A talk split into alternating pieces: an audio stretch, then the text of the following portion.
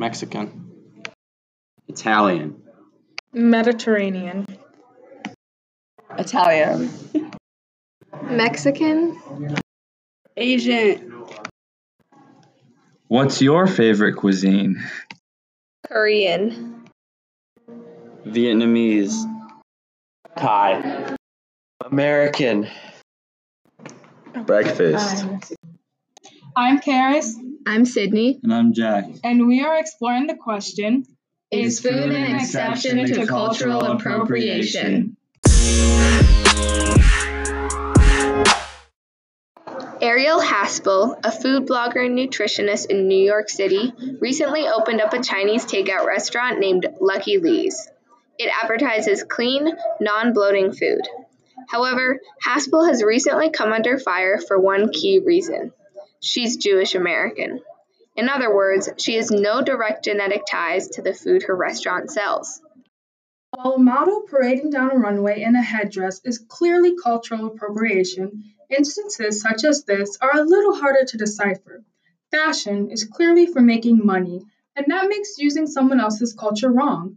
When it comes to food, however, the line between appropriation and appreciation tends to get blurry. In current times, culinary sharing of cultures is a part of almost every restaurant.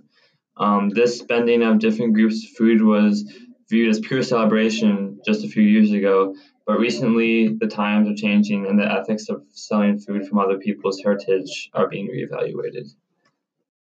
Culinary diversity is not a bad thing. Experiencing other cultures through cuisine is appreciation.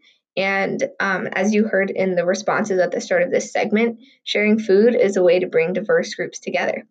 Cooking different foods at home is also not wrong.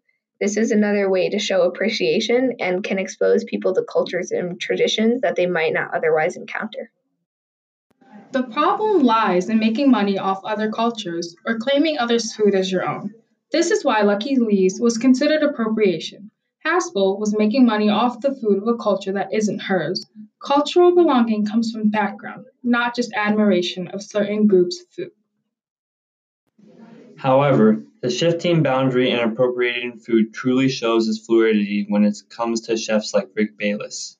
A white man from Oklahoma, Bayless traveled around Mexico and learned from Mexican chefs before bringing his knowledge back to the United States to open high end restaurants featuring the dishes he learned to make. No one questions the authenticity of the food or the fact that he is paying tribute to a beautiful culture. But when Mexican chefs can barely make a living off their food and a white man swoops in and charges $50 for tacos, people have objections. The chief arguments against cooking other people's cultures are the difference in profits and the claiming of authenticity. Globalization has brought about a lot of mixing of cultures. This has brought about the spread of many different cuisines. While it is okay to cook food from another culture, you need to be clear about your background and how food cooked by someone of another culture isn't always a correct representation. Modern society is often very focused on being like politically correct. So, a few decades ago, most people wouldn't have even heard of the majority of the different cuisines that we know today prominently. Cultural appropriation only really entered public vocabulary very recently. This means that established chefs or established restaurants aren't very likely to change their food or business models just because of the modern mindset. Another issue is with fusion restaurants, places that mix cuisines in different ways. It would be very diff- difficult, if not impossible, to find a chef in a fusion restaurant that actually has a genetic background in both or all the cultures that they're pulling dishes from.